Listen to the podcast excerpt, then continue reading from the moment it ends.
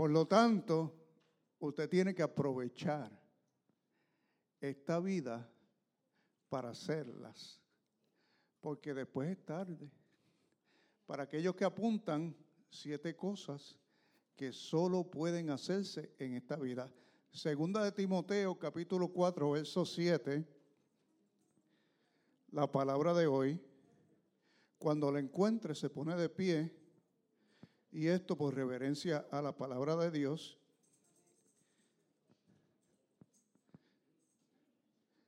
Y comenzamos citando al apóstol Pablo,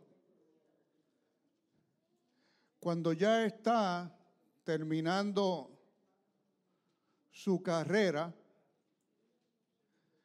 y él está mirando hacia el futuro, pero no un futuro en la tierra, sino hacia la patria celestial.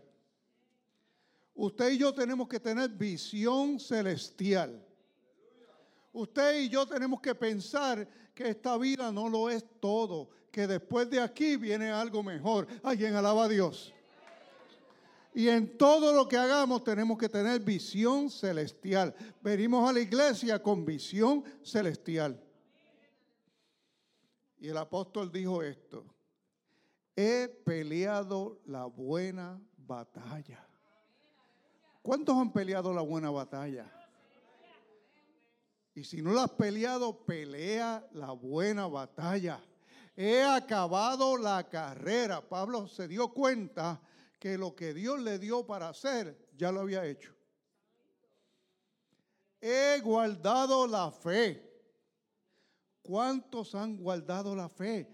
Porque mire, especialmente en estos tiempos donde hay tanta basura demoníaca, donde hay tantas cosas, tanta presión social, es más importante que nunca que usted y yo guardemos la fe. Por lo demás, si usted ha guardado la fe, ha peleado la buena batalla y ha acabado la carrera, por lo demás, dice Pablo, me está guardada la corona de justicia. Alguien alaba a Dios. ¿Cuántos están esperando la corona de justicia? Yo no sé tú, pero yo la estoy esperando. Aleluya. La cual me dará el Señor. Aleluya. Esa no la da cualquiera. Esa la da solamente el Rey de Reyes y Señor de Señores, el juez justo en aquel día, aleluya, bendito sea aquel día, aleluya. Y no solo a mí, dijo Pablo, esto es también a todos los que aman su venida. ¿Habrá alguien aquí que ame su venida? Aleluya. ¿Cuántos están esperando que Cristo venga? No sea, iglesia, usted de esos que ya no dicen que Cristo viene. Cristo viene, aleluya. No sea de esos que están muy enamorados de la tierra y se han olvidado del cielo. Porque Cristo viene, aleluya. Mantenga la vista celestial. Padre, en el nombre de Jesús, andamos con los ojos puestos en Cristo Jesús, el autor y consumador de la fe. Permite que esta palabra nos retorne atrás vacía, en el nombre de Jesucristo nuestro Señor. Amén y amén. Puede sentarse en esta hora.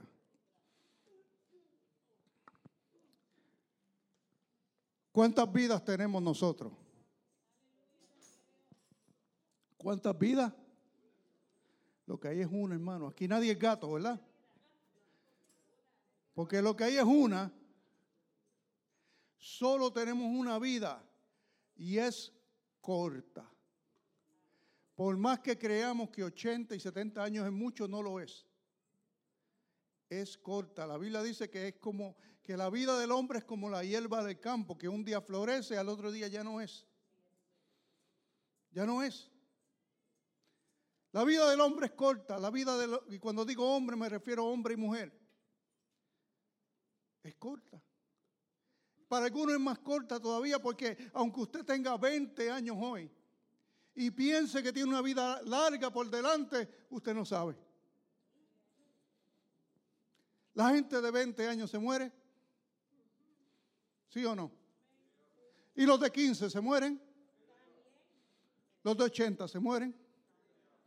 ¿Y los de 5 se mueren? Cualquiera se muere, hermano. Todo el que esté vivo se puede morir. Así que neciamente hacemos al pensar que vamos a vivir para siempre. Neciamente hacemos. Por lo tanto, hay 7 cosas que tenemos que asegurarnos de hacer antes de que se nos acabe el tiempo, hermano. Porque no se pueden dejar para después. No nos podemos dar el lujo, porque en la eternidad no se pueden hacer estas cosas. Y la primera cosa que no podemos hacer en la eternidad es amar a los enemigos y tener misericordia con los perdidos. Escuche bien. En el cielo no habrán enemigos. Y en el infierno tampoco, porque estarán muy ocupados quemándose en la llamita. Así que no habrán enemigos tampoco. ¿Qué se van a pelear en el infierno? Ay, agarra esta llama que está más caliente. No, está, no importa. Todos estarán fastidiados en el infierno. Y en el cielo no habrán enemigos, porque todo será paz y armonía.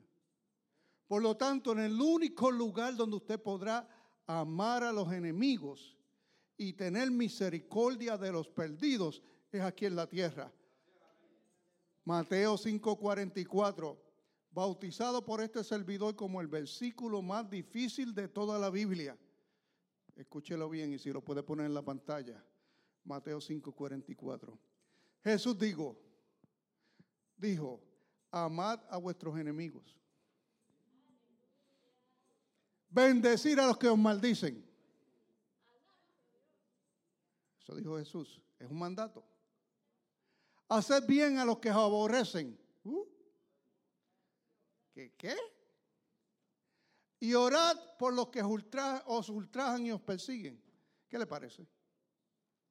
¿Será difícil ese versículo? ¿Podrá usted hacerlo en su propia fuerza? No. Solo puedes hacerlo con un bautismo de amor del Espíritu Santo. Solo puedes cumplir esto con el poder sobrenatural del Espíritu Santo. ¿Alguien dice amén? Solo así puede hacerse. Amar a vuestros enemigos. Solo así puedes abrazar a aquellos que saben que han murmurado de ti. Solo así puedes desearle bien y orar por aquellos que te aborrecen y tú lo sabes. Solo así puedes perdonar a aquellos que están buscando tu destrucción y tener misericordia de aquellos que no te quieren bien. Porque no miras lo que ellos hacen, sino miras a los demonios que lo están influenciando. ¿Alguien alaba al Señor? Porque dice la Biblia que nuestra lucha no es contra carne ni sangre. Ahí es que usted tiene que mirar. Ay, pastor, pero es que yo no puedo orar por esta persona porque ese hombre es más malo que el gas. Donde me ve me quiere hacer daño. Pero hermano, no es que no es él, son los demonios. ¿Cuánto me están entendiendo? Es que está empichonado. Enfila los cañones en contra de los demonios. Y bendice ese hombre, usted verá que es diferente. Empieza a ver las cosas diferentes. ¿Alguien está alabando al Señor en esta hora? Entiende. Pero es que ese hombre no me quiere. Ese hombre siempre me quiere hacer daño. Esa persona me... Pero mira, esa persona desde pequeño lo lanzaron a la calle. Vivió en la calle comiendo de la basura. Nunca aprendió a amar. ¿Cómo tú vas a querer que te quiera? Entiende de dónde viene y ten misericordia de esa persona. Ora por ellos. Usted ve que la perspectiva empieza a cambiar. Alguien alaba al Señor. Empieza a entender. Empieza a juzgar menos y a amar más. Eso es lo que hace Dios a través de Mateo 5:44. Amar a los enemigos y tener misericordia. En el cielo no habrá necesidad de la misericordia, ni habrá necesidad de amar a los enemigos, porque todos serán amigos. Este es el tiempo. No desperdicies el tiempo. Este es el tiempo. ¿Alguien dice amén? Número 2. Andar por fe y no por vista.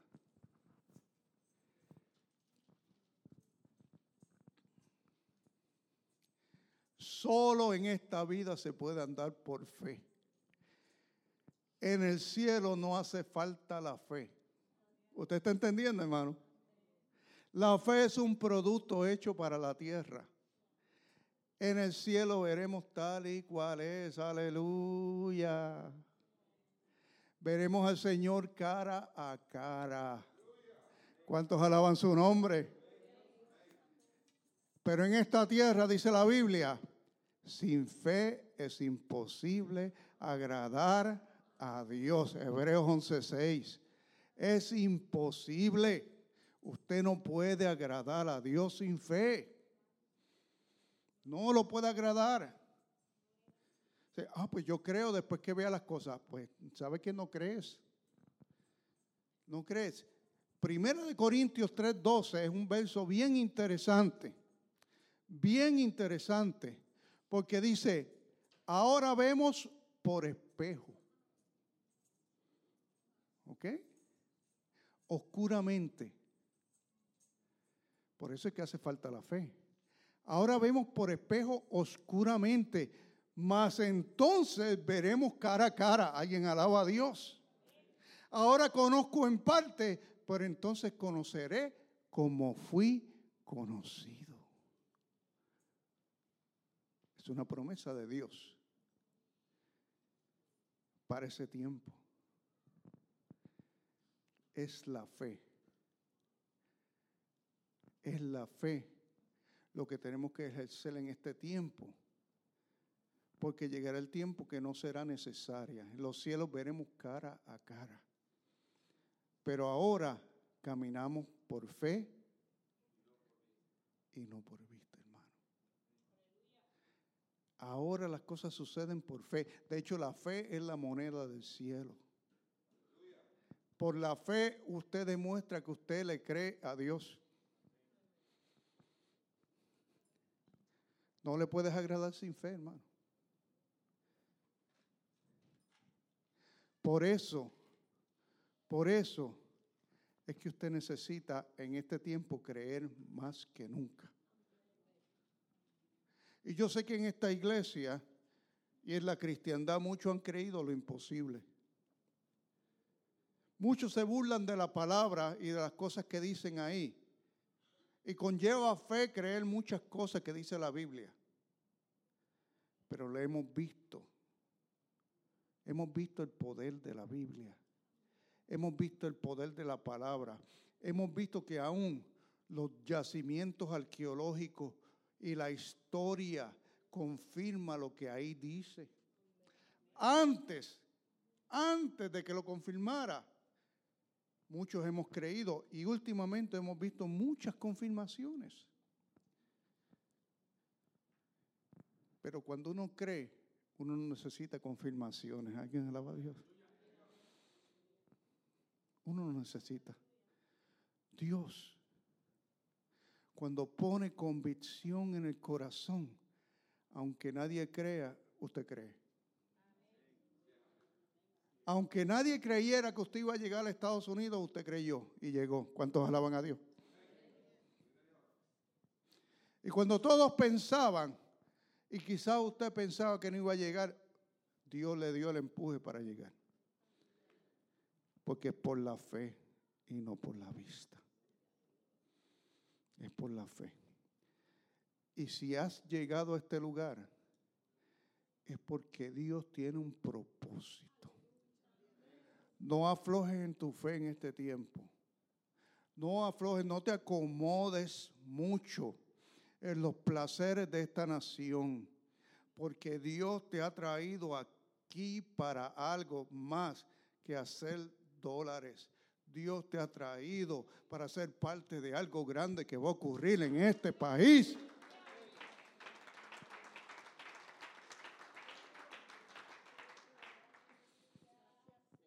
Algo grande va a suceder en este país, hermano. Vea que la Biblia dice que el reino de Dios es un reino de siembra y cosecha.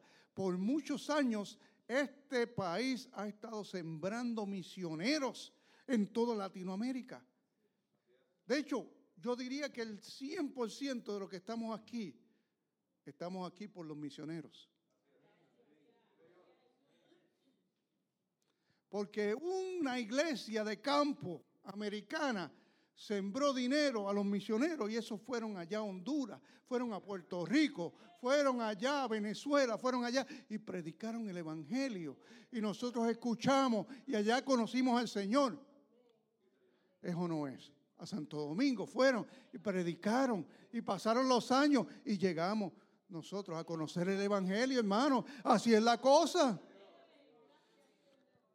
Y hoy esta nación está en crisis y Dios nos ha llamado. Ay, siento su presencia. Y Dios nos ha llamado a venir aquí, no a hacer dólares, hermano. Nos ha llamado aquí a traer una revolución, a pagar lo que se nos entregó allá, a pagarlo acá. Nosotros no vinimos aquí a hacer dólares, nosotros vinimos a ser parte de un ejército de Dios, hermano. Porque sembraron allá los antiguos.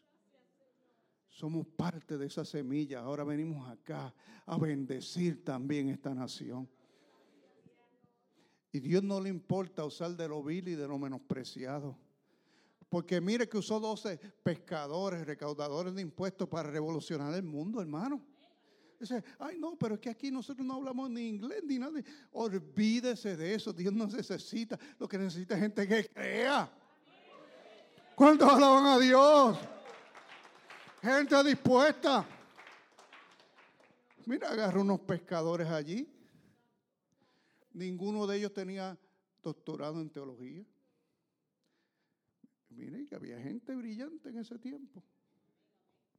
Había gente grande en ese tiempo. Estaban los fariseos y toda esa gente. Jesús dijo, no quiero ninguno de esos. Recaudadores de impuestos, gente menospreciada por estos son, venga para acá, estos son los míos. Los menospreciados, los que nadie se espera, porque es que el diablo se espera que sean los grandes. Es que el diablo siempre lo cogen de idiota. Señor, siempre lo coge de idiota, porque el diablo se cree que va a agarrar los doctores y viene Dios y coge los calladitos acá, mira este que lo saqué de las drogas, este lo voy a usar. Alguien alaba al Señor.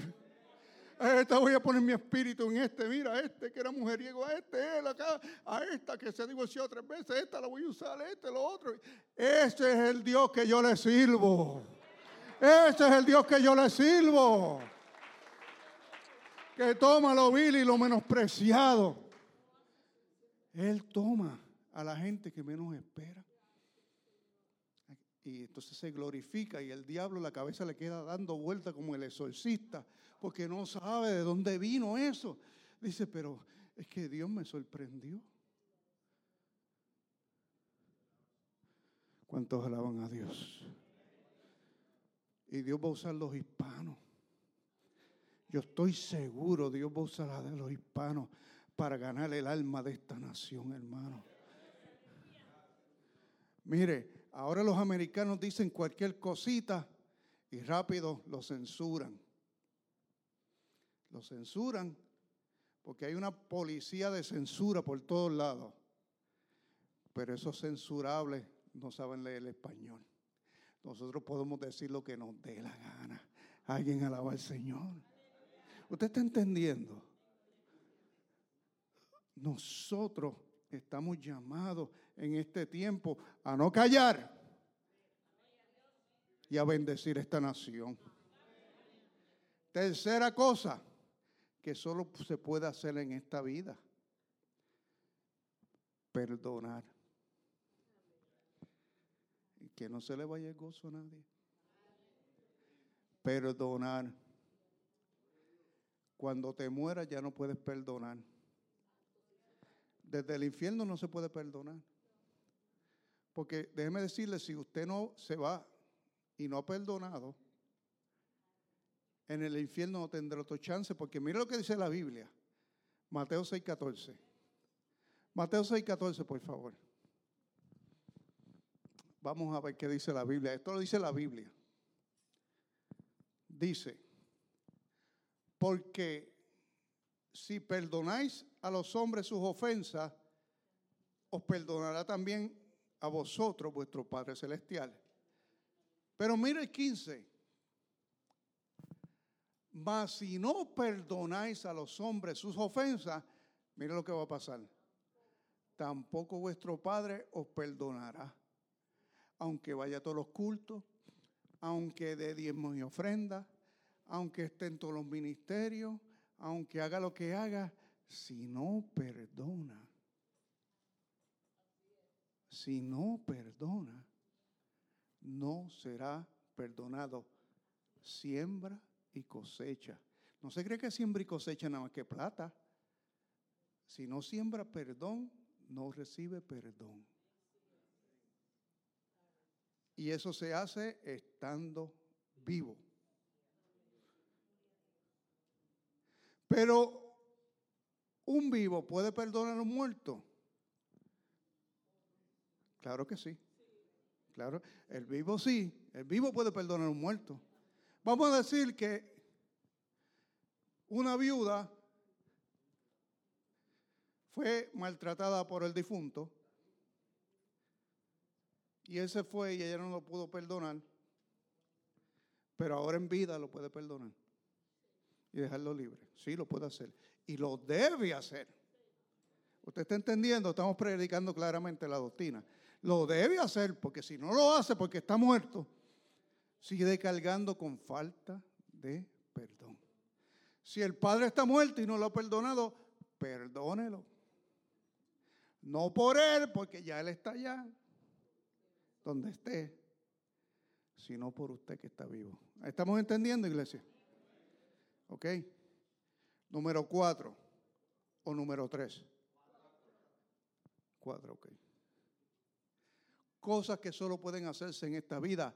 Hacer tesoros en el cielo. ¿Cuántos alaban a Dios?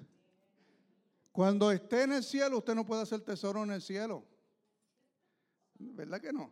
En las Germanias no puede. Solo en la tierra usted puede hacer tesoros en el cielo. En el cielo no va a decir, Señor, aquí tengo mi diezmo. No, eso es en la tierra solamente. Porque el diezmo y la ofrenda, eso es una prueba acá en la tierra. Mira lo que dice la Biblia, Mateo 6:19. No os hagáis tesoros en la tierra, donde la polilla y el orín corrompen, donde los ladrones minan y hurtan, sino haceos tesoros en el cielo, donde la polilla ni el orín corrompen y donde los ladrones no minan ni hurtan. Porque donde esté vuestro tesoro, allí estará también vuestro corazón. Si usted va a hacer cosas que sean de bendición, este es el momento. Este es el momento. Porque después de muerto,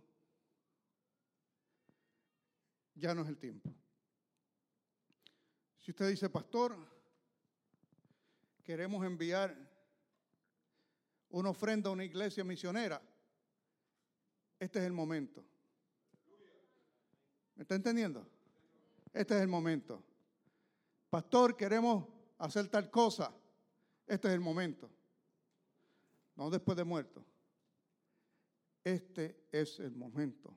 Cuando estemos vivos. Alabamos a Dios. Este es el momento. No lo deje para después. Ve, muchas veces decimos, no, pero yo lo hago después. Ay, cuando las cosas mejoran. Pero ¿cuánto tiempo usted tiene? Usted no sabe. No sabemos cuánto tiempo tenemos.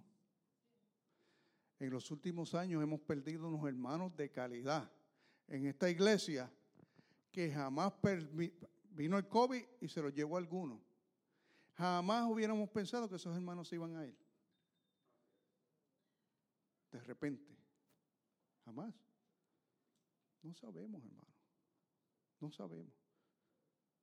Haga tesoros en el cielo. Porque lo que usted siembra en el cielo es para la eternidad. Lo que usted siembra en la tierra se pierde. El overtime no llega al cielo. Pero lo que usted haga en la iglesia se escribe en los libros de la vida. ¿Cuántos alaban al Señor? Se escribe en los libros de la vida. Sí. Usted, todas esas bellas damas que estaban allí en la línea sirviendo el domingo pasado, ¿usted las vio? Con esa alegría yo he estado en un video. Todo eso, ese video está en exhibición en los libros del cielo. Sí, seguro que sí. Ese servicio, eso está en el cielo. Pero el overtime del trabajo, eso no está en el cielo. Ni lo que uno hace no está en el cielo, hermano, es la realidad.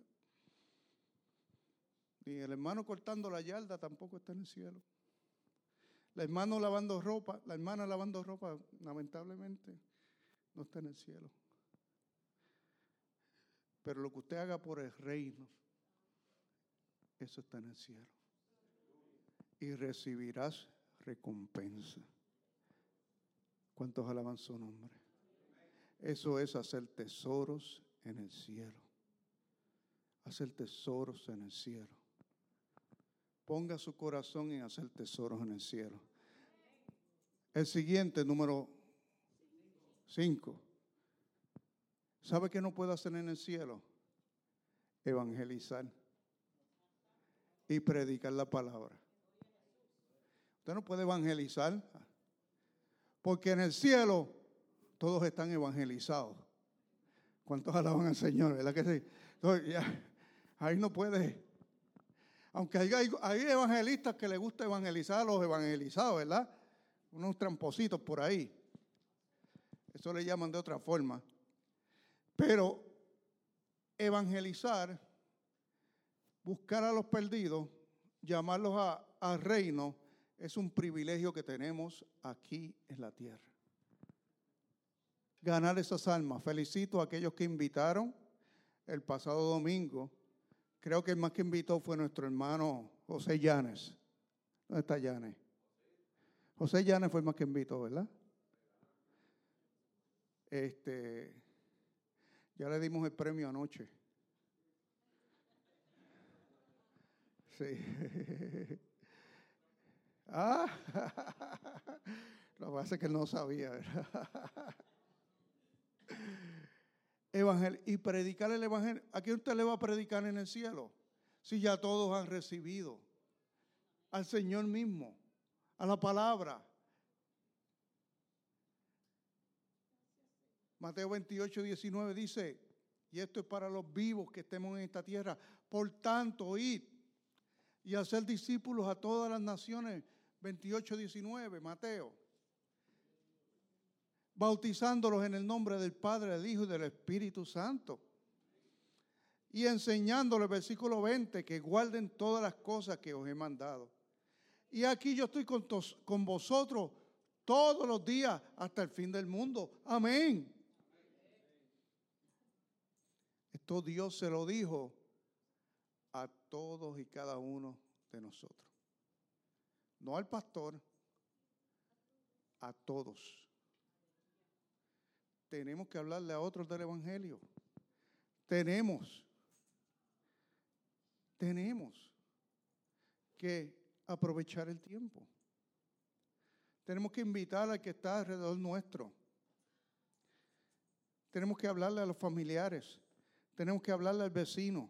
Tenemos que hablarle a aquellos que nos rodean, compañeros de trabajo. Porque evangelizar y predicar se acaba. Se acaba el tiempo. Se acaba el tiempo. No lo dejes para mañana. Alguien dice amén. Número 6. Usted y yo tenemos dones. Usted y yo tenemos talentos. Son para usarlos en esta vida. Romanos 12:6 habla de los dones. Necesitamos usar los dones que Dios nos ha dado porque son para beneficio de la iglesia. Los dones no son para usted, son para la iglesia. Los dones son para beneficio de la iglesia. Son manifestaciones que Dios ha puesto por su propia voluntad para que el ser humano las use para beneficio de la iglesia. Los talentos. Usted tiene talento. ¿Cuántos cantantes han pasado por aquí que nunca han cantado en la iglesia? ¿Cuántos músicos pasan a veces? ¿Cuántos contadores que pasan y no ayudan? ¿Cuánta gente con talento que no ponen su talento? Hermano, hay talentos que se necesitan. Se necesitan en la iglesia. En esta vida. En esta vida. Dios te ha dado talentos. Tu talento es necesario.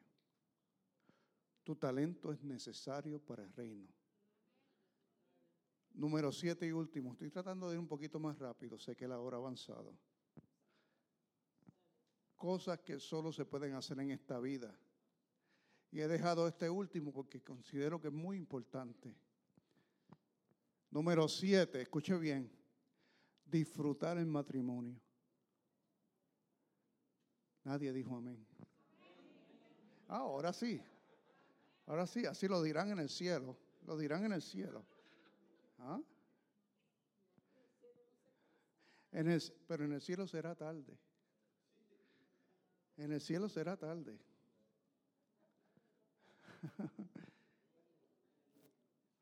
Mateo 22, 29. Mire lo que dijo Jesús. Mateo 22, 29. Me quedo asombrado. Jesús dijo, entonces, respondiendo Jesús les dijo, erráis ignorando las Escrituras y el poder de Dios, porque en el cielo ni se casarán, ni se darán en casamiento, sino serán como los ángeles de Dios en el cielo. ¿Qué le parece? En el cielo usted y yo seremos como angelitos, nos dice Jesús. Eso dice la Biblia. Aquellos que pensaron, bueno, cuando llegue al cielo Dios me dará una menos peleona. Pobrecito de ti, lee la Biblia y no seas cabezón.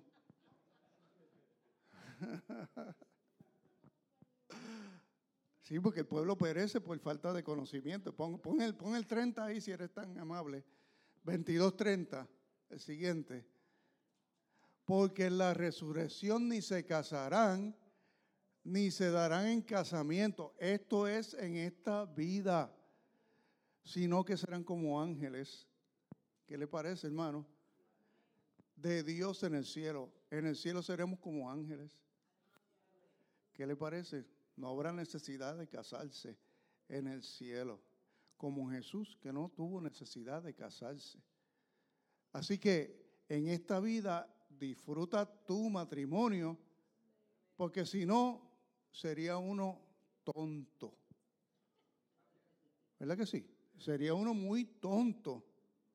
Él no disfrutó del matrimonio, ¿esperando qué? Porque Eclesiastés 9:9 dice, goza de la vida con la mujer que amas. El lado de acá están bien callados, este lado de acá. Acá dijeron amén, pero acá están bien calladitos. Acá como que la palabra como que goza de la vida con la mujer que amas. Todavía hay oposición acá. Ponga las manos para acá.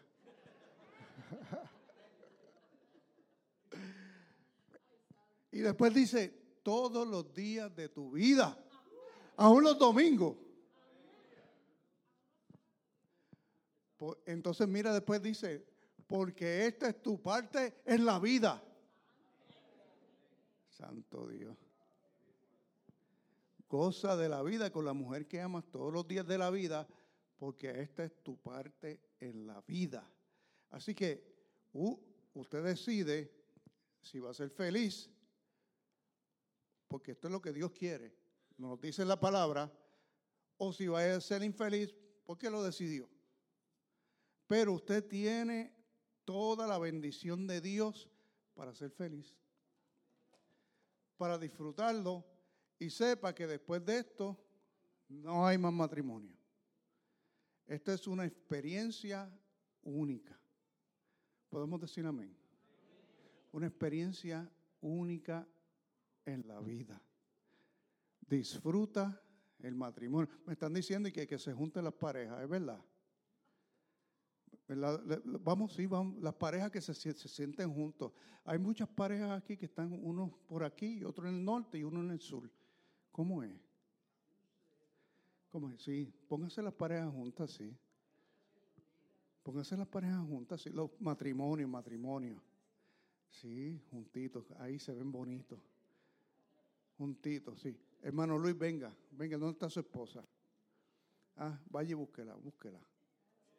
Ahí viene, mire. Ahí está. ¿Quién falta? Ahí está.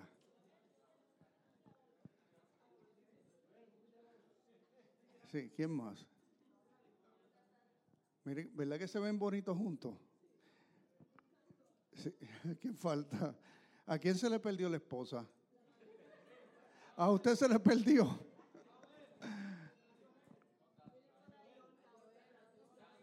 ¿Se le perdió a usted? Mire, la esposa de Joel reportarse a la silla número 7.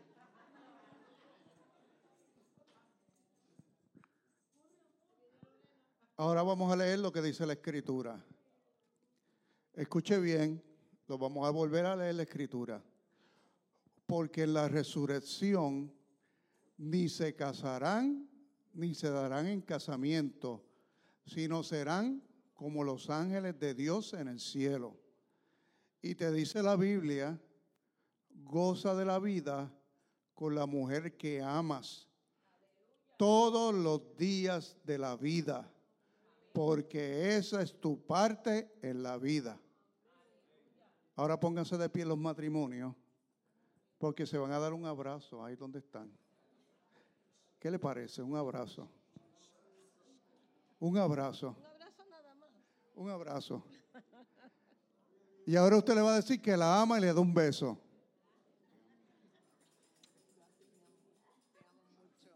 Pero es uno nada más. Algunos se dieron la boca. Un beso en la boca. Bonito. Eso es. Vamos otra vez. Si no se lo dan, me lo dicen, Otra más, pastor. Aprovecho. ¿Quién no hizo? Dígame. Señáleme. ¿Quién? Wilson. Mira, aquel está diciendo que no. Mira. Puede sentarse. Es que se ven tan bonitos así. Mire. Entonces, después de estas 7 cosas, disfrutar el matrimonio, ejercer tus talentos, predicar y evangelizar, hacer tesoros en el cielo, perdonar, andar por fe y amar a los enemigos. El Señor nos pregunta en esta hora, ¿por qué dejarlo para después? ¿Por qué dejarlo para después? ¿Acaso piensas que eres dueño de tu tiempo? Porque el tiempo es un regalo de Dios. ¿Por qué dejarlo para después? Porque eres joven. ¿Sabes lo que el Señor me decía? La razón principal es orgullo. A veces es orgullo. No caigamos en orgullo, hermano. Y hermana que me escucha. Porque no sabemos cuántos días tenemos en este planeta.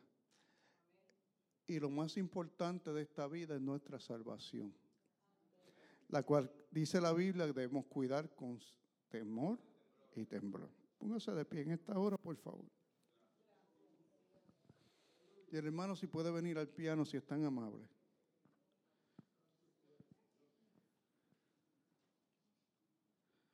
¿Cuántos días tenemos? No sabemos. pero que cuando nos llegue la hora de partir hacia la eternidad, nuestro corazón esté correcto delante de Dios. No todos los que dicen Señor, Señor, irán al reino de los cielos, dice la Biblia. Aún pastores podemos perdernos. Por lo cual, el temor y el temblor es para todos, no es para los laicos solamente.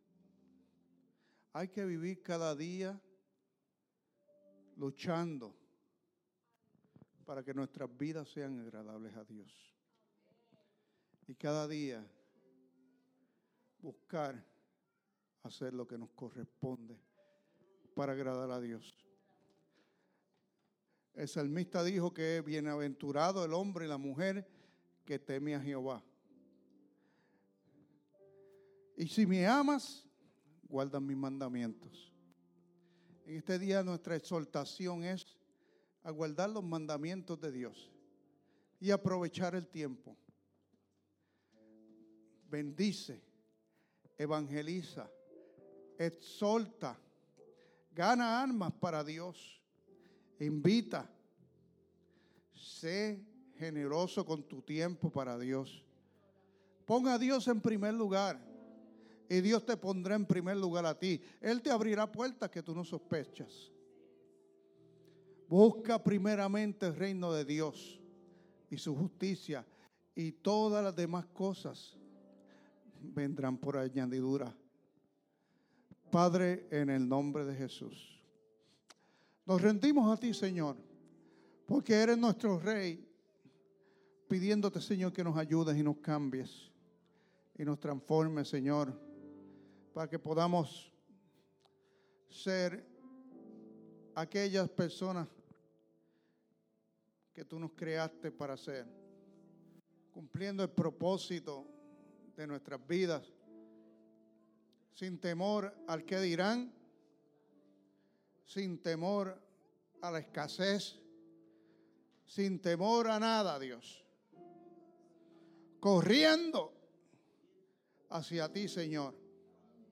Corriendo hacia ti, Señor. Porque la única meta en esta vida eres tú, Señor. Para que podamos terminar la carrera, como dijo el apóstol Pablo. He terminado la carrera, he guardado la fe, he acabado la carrera, he peleado la buena batalla, Señor. Queremos, Dios, concluirla en victoria. Ayúdanos, Dios, para el querer como el hacer por tu sana voluntad, Señor. Que nada ni nadie nos quite, Señor, nuestro galardón y nuestra corona, sino que hoy salgamos más enfocados que nunca, porque esta palabra no retornará atrás vacía, Dios. Y tú harás lo que tienes que hacer con ella, Espíritu Santo. En el nombre del Padre, del Hijo y del Espíritu Santo te damos la gloria. Amén, amén.